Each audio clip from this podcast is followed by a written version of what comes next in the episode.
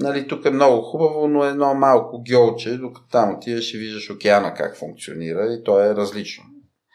И това за мен беше важно събитие, доста важно. След това 2012 а, се разделих с Девин.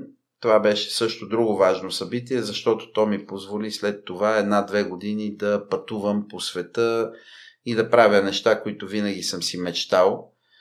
Което обикновено човек, ако има сериозна кариера, той не стига до такъв момент, в който една-две години да си броди по света с раничка на гърба и небрежен. А, но при мен това беше късмета, че се случи и тогава пък много неща други ми се наместиха в главата, включително и какво ми се прави, което прави това в момента.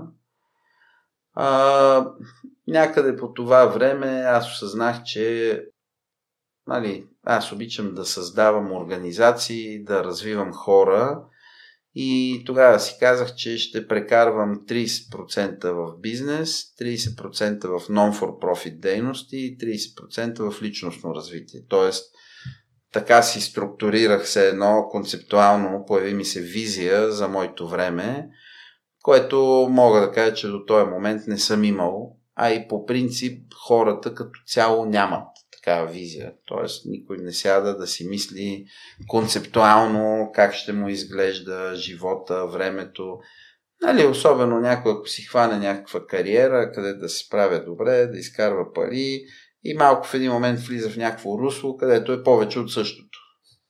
При мен това беше плюса, че аз някакси осъзнах, че повече от същото не ми дава баланс. Тоест, ти можеш да имаш хиляди бизнеси, но ако не си в баланс, ти не си щастлив човек. А пък аз си казах, окей, аз искам да съм щастлив човек. И за това си казах 30% бизнес начинания, 30% non-for-profit начинания и 30% време за цето.